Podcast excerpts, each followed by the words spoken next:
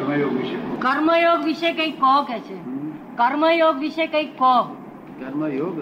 કર્મયોગ એટલે મને શું તમે જાણવા માંગો છો? વિગતથી જરાક લાંબુ વાક્ય કરો ને આખું વાક્ય. હા. એક જ વાક્ય- પણ આપી શકતો નથી. તો એ દરેક કર્મ કરવા છતાંય સાધનામાં ક્રમિક વિકાસ પોતાનો જેનો કરતો જાય. તો એના માટે એટલે જીવનમાં માણસ કર્મ કરી કર્યા વગર રહી શકતો નથી. કર્મ થાય અને જોડે જોડે છે તો આ પોતાની આત્મ સાધનામાં વિકાસ થયા કરે, એવું કંઈક બતાવો. છે. આ કર્મ જે થયા કરે છે, એ પ્રકૃતિ સ્વભાવથી થયા કરે છે પ્રકૃતિ કર્યા કરે છે. એ કર્યા કરે છે પ્રકૃતિ. આપ સમજાયું ને? અને આપણે માનીએ છીએ હું કરું છું, એટલું જ છે, આ બધું પરફેક્ટ છે નહીં આપણે માનીએ છીએ હું કરું છું, એટલું. એટલે મેં તમને શું પ્રકૃતિ કરે છે એમ ના કહ્યું. અને વ્યવસ્થિત કરે છે એમ કહ્યું. તો કારણ કે આખા જગતનું કરતા તરીકે ગણવું હતું વ્યવસ્થિત. હવે હોલી બધી પ્રકૃતિ પણ કરે છે, પ્રકૃતિ નચાવે છે બધું આ. અને પ્રકૃતિ બધું કર્યા કરે છે. અને પેલો માનસ ભ્રાંતિથી કે મેં કહ્યું. એટલે એનો ઉડી જાય છે. જો પેલો હું પણ છૂટું થઈ જાય આત્મજ્ઞાનથી તો પછી પોતે પોતાના આત્માનો કરતા છે અને પ્રકૃતિ પ્રકૃતિનો કરતા છે. બે પોતાનો કરતા પણ જુદું થઈ ગયું. આ તો અત્યારે શું રહે છે લોકોને અજ્ઞાન દશામાં? કે હું કરું છું અને હું જાણું છું. દેવ ભાવ વર્તે છે ને? કયા વર્તે છે? આ કર્યું મેં અને આ મેં જાણ્યું મેં. હવે કરવાનો પ્રકૃતિનો સ્વભાવ છે. જાણવાનો આત્માનો સ્વભાવ છે. એ ભેળું ભેળું વપરાય છે એટલે આ પોઈઝનસ થઈ ગયું છે. અને નિર્જરા નિર્જરા કોનો સ્વભાવ છે? નિર્જા તો સ્વાભાવિક જ છે. હંમેશા આત્રવ એ સ્વાભાવિક છે, સંયોગ થવો. આત્રવ એટલે કાળ પાકે, ત્યારે મય જમે. એટલે મન, મનમાંથી જમે, વાણીમાંથી જમે, દેહમાંથી જમે, એટલે ક્રિયા શરૂ થઈ જાય. આશ્રવ એટલે શરૂ થઈ જવું ક્રિયા. કુદરતી રીતે ટાઈમ પાક્યો એટલે. અને એનો સંયોગ થયો, એ સંયોગ થયો દરેક સંયોગો વિયોગી સ્વભાવના છે તે હંમેશા આશ્ર નિર્જા એ છે. એટલે આશ્ર ને નિદ્રા આપણે બધાને હોય, મને બધાને, તમને બધાને અને સંસારના લોકોને, જાનવરો બાનવરો બધાને આશ્રમ નિદ્રા હોય. ઝાડને આશ્રમ નિદ્રા હોય. ફક્ત ફેર શું?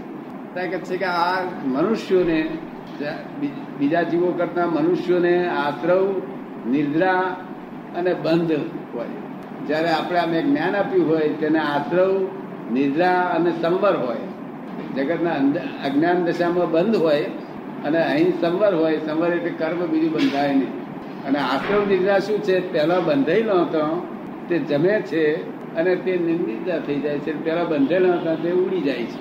આ સમજો ને બંધેલો છોડવો પડશે ને? નિકાલ તો થઈ જાય ને? પછી નિરપેક્ષ ભાવ કર્મમાં નિરપેક્ષ ભાવ કરવામાં કર્મમાં નિરપેક્ષ ભાવ કર્મમાં નિરપેક્ષ ભાવ હોવ કર્મમાં નિરપેક્ષ ભાવ. કર્મોમાં હા, નિ- અપેક્ષા વગરનો ભાવ. હા કર્મમાં એ કર્મ બાંધતી વખતે અજ્ઞાન દશા હતી એટલે બિલકુલ સાપેક્ષ ભાવ હતો. મને આના વગર ચાલશે નહીં આના વગર મન જીવાશે નહીં એવા સાપેક્ષ ભાવથી બાંધેલું હતું. તો સમજ ને અને કર્મ છોડતી વખતે જો જ્ઞાન હોય તો નિરપેક્ષ ભાવ છૂટી જાય. એટલે આમાં શું છે તે? આમાં જે શું ફળતો હતો, તે આમાં ખરેખર છે નહીં, મારા આત્મામાં જ છે. એટલે પેલી બાજુ નિર્દેશતા ઉત્પન્ન થાય. સુખને માટે કરતો હતો એ. અજ્ઞાન દશામાં પેલામાં સુખ માન્યું હતું. એના જ્ઞાન થયું, ત્યાર પછી પોતાને એમ લાગ્યું સુખ તો મારે મહી જ છે, હવે આની જરૂર નથી. તે વખતે નિરપેક્ષ થઈ શકે. અમને નિરપેક્ષતા રહે. તમને અપેક્ષા ના રહે. એ રીતે તમને થોડી થોડી અપેક્ષા ના રહે ધીમે ધીમે ઓછી થતી જાય એકદમ ના જતી રહે.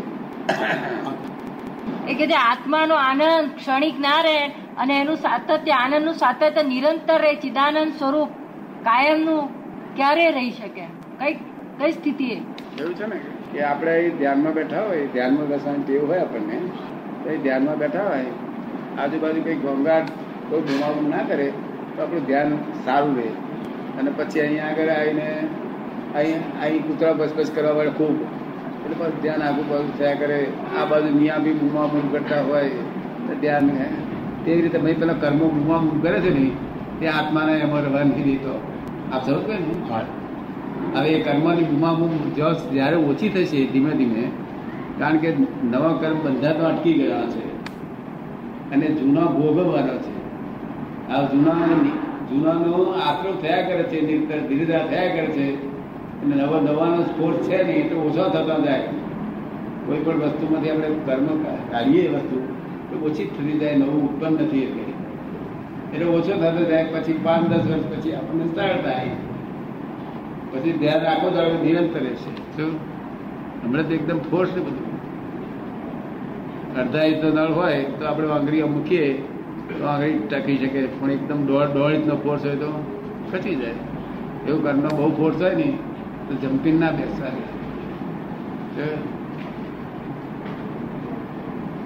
તમે પૂછો છો એનો ખુલાસો મળી જાય છે કે એ કે છે કે આ સમાધિ ખરી સમાધિ થાય છે ત્યારે બહાર તોપનો અવાજ થાય તોય પોતાને સંભળાય નહીં. એવી દશા થાય તો એ ખરી સમાધિ કહેવાય? ના એ સમાધિ એ ઊંઘ એવું કહેવાય.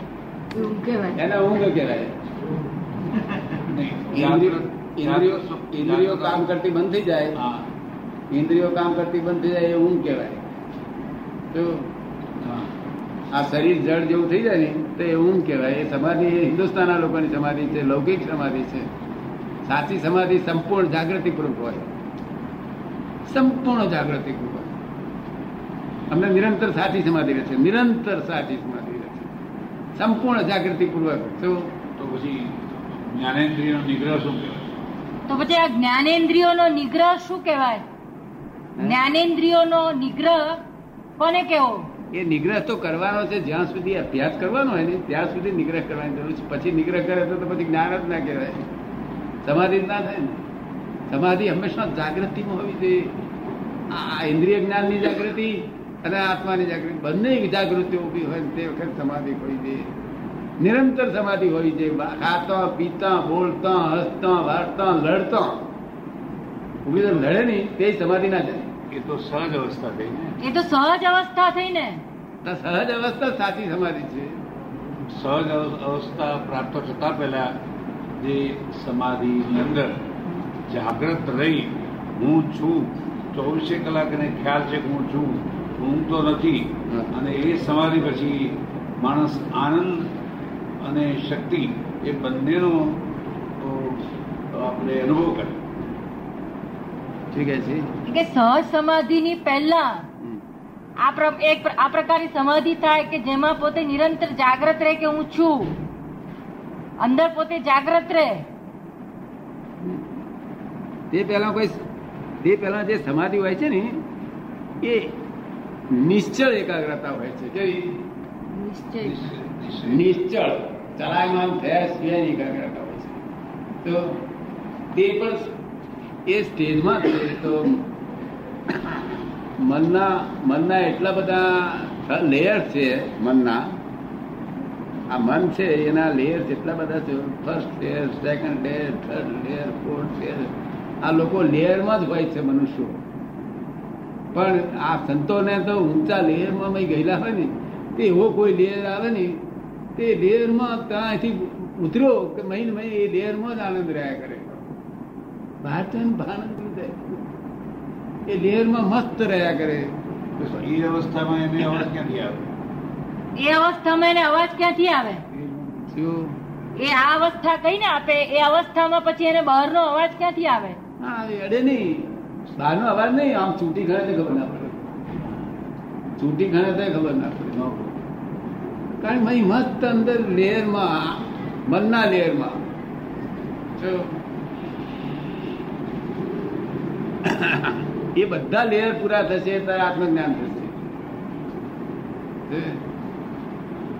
એ મનના લેયર તો પૂરા થવા જ જોઈએ છે ત્યાં સુધી સંસાર તો ભટકવાનો જ છે. શું આત્મા પ્રાપ્ત થયા તો જાણવું કે આપણે મનના. લેયર કઈ પૂરા કરીને આવ્યા છીએ. ના ખૂબ આનંદમાં હોય કે એટલી આનંદની વસ્તીની અંદર કે જગતનું એને સંપૂર્ણ વિસ્મરણ થઈ જાય ચાલતા નાચતા કૂદતા એને કશું ખ્યાલ ન રહે. હા. એ કે છે કે એને જ કે છે આનંદ ના કહેવાય કે જગતની એને કોઈ પણ જાતની વિસ્મૃતિ ના રહે ચાલતા ફરતા એ બધું વિસ્મૃત રહે ને આનંદ રહ્યા કરે એમાં આનંદ રહે બહુ આનંદ રહે મસ્તી રહે મસ્તી. પણ જયારે બહાર બહાર નીકળે ને બહાર નીકળે ત્યારે જ્ઞાનનો જ્ઞાનનો આધાર નથી હોતો એ સમજ્યો ને કારણ મનનો આધાર છે. બહાર નીકળે એટલે પાછું મય પડી જાય બધું પાછું શું જાત જાતની લાલસાઓ થાય બીજું થાય ખબર પડે ને? એટલે મારી અંદર તો બહુ આનંદ હોય. મસ્તીમાં જબરદસ્ત મસ્તી એનો બહાર નીકળ્યા પછી બે કલાક સુધી રહે. બહાર નીકળ્યા પછી એના, એની અવસ્થાઓ બે કલાક સુધી રહે. પણ પાછું આમાં સંસારમાં તો પેસું જ પણ ભૂખ લાગે, ફરવાનું લાગે, ઊંઘ લાગે. અને તે આખો દાડો થતું નથી, એ અમુક જ ટાઈમ થાય છે. આખો દાડો ના થાય. આપણા સંતોને હોય છે મેં ઘણા ઘણા ખરા સંતો. કઈ કઈ હોય છે મનનો લેયરમાં અને ધ્યાન મતથી તેના આધાર જીવે છે ને. બહારની ચીજ જરૂર નથી પડતી એનું શું કારણ છે? કે મારે મસ્તી છે આનંદ છે એ આનંદ એ આનંદથી એને ખોરાકની માત્રા ને એ બધું ઓછું જોઈએ ને? બહુ ઈચ્છાઓ ના થાય બધી. ઈચ્છાઓ બહુ ના થાય. ને? કારણ કે જેમાં કઈ દુઃખ થાય કે ઈચ્છા થઈ કે પેલો પેલો એ આનંદ હોભળે ને પેલી મસ્તી સાંભળ્યા કરે. એટલે બધું સંકુચિત થતું જાય. વિચારો વિચારો બધા ઈચ્છાઓ સંકુચિત. એમ કરતા કરતા મોક્ષ માર્ગ પર જાય. સંપૂર્ણ ખોરાક વગર પણ માણસ વર્ષો સુધી જીવી શકે ખરો? ના જીવી શકે. ખોરાક બહુ પ્રકારનો હોય છે. ખોરાક તો અમુક અમુક ટાઈમ તો હવાથી જીવી શકે છે માણસ. પણ તેના વર્ષો સુધી ના જીવી શકે. હવાથી અમુક ટાઈમ સુધી જીવી શકે પણ વર્ષો સુધી ના જીવી શકે. આપ બરોબર ને? અને વર્ષો સુધી જે જીવે છે એ તો યોગ છે. યોગ. તો હજારો વર્ષ સુધી જીવી શકે. તે કેવું જીવ? ડાક્ટર ના કે અમે જીવ નથી એવું કે છતાં મેં જીવ તો હોય જ. પણ તે બ્રહ્મરંધ્રમાં ચડેલો હોય. કેવું? બ્રહ્મરંધ્રમાં હોય. ડાક્ટર ના આપણે જોઈએ નારી વાળી બંધ થઈ અને તે નિરંતર ઉપર બસો બસો પાંચસો પાંચસો વર્ષ રહી શકે હજારો વર્ષ રહી છે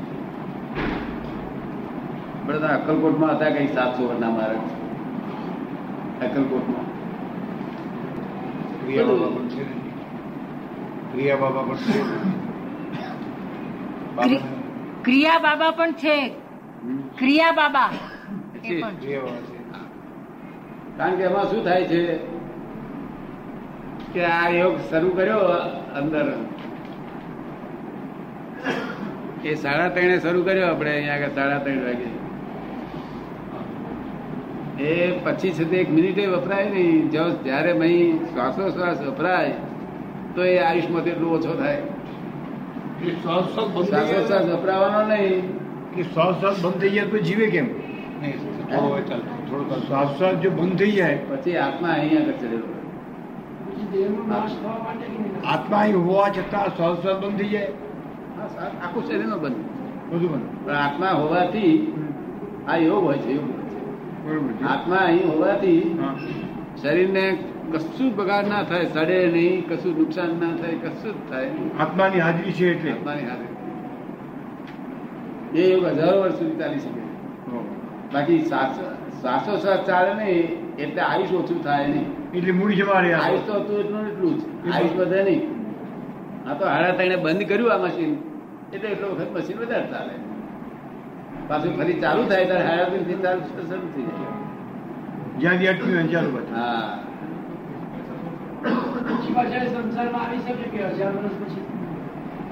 તો પછી પાછા પૂછે દેસાઈ પૂછે છે કે પછી પાછા એ સંસારમાં આવી શકે ને? આવે આવી વિશ્વાસ ચાલુ થઈ ગયો ને. એ બીજું તો બાકી બધું ચાલુ એવા સ્વરૂપમાં આવે. એ જેવું છે. એ બધું રસ્તે રસ્તે જતાના રસ્તે જતાના બધા યોગો છે આ બધા. બાકી છેવટે આત્મજ્ઞાન સિવાય નિવેડો નથી. આત્મજ્ઞાન સિવાય નિવેડો નથી. આત્મજ્ઞાન થયું પછી પરમાત્મા દશા તૈયાર થયા કરે. આત્મજ્ઞાન થયું ત્યાંથી શરૂઆત થઈ પરમાત્મા દશાની. ત્યાં સહજ સમાધિ હોય. ડાક્ટરે કહ્યું સહજ સમાધિ. સહજ સમાધિ એટલે સંપૂર્ણ જાગૃતિ પૂર્વક સમાધિ.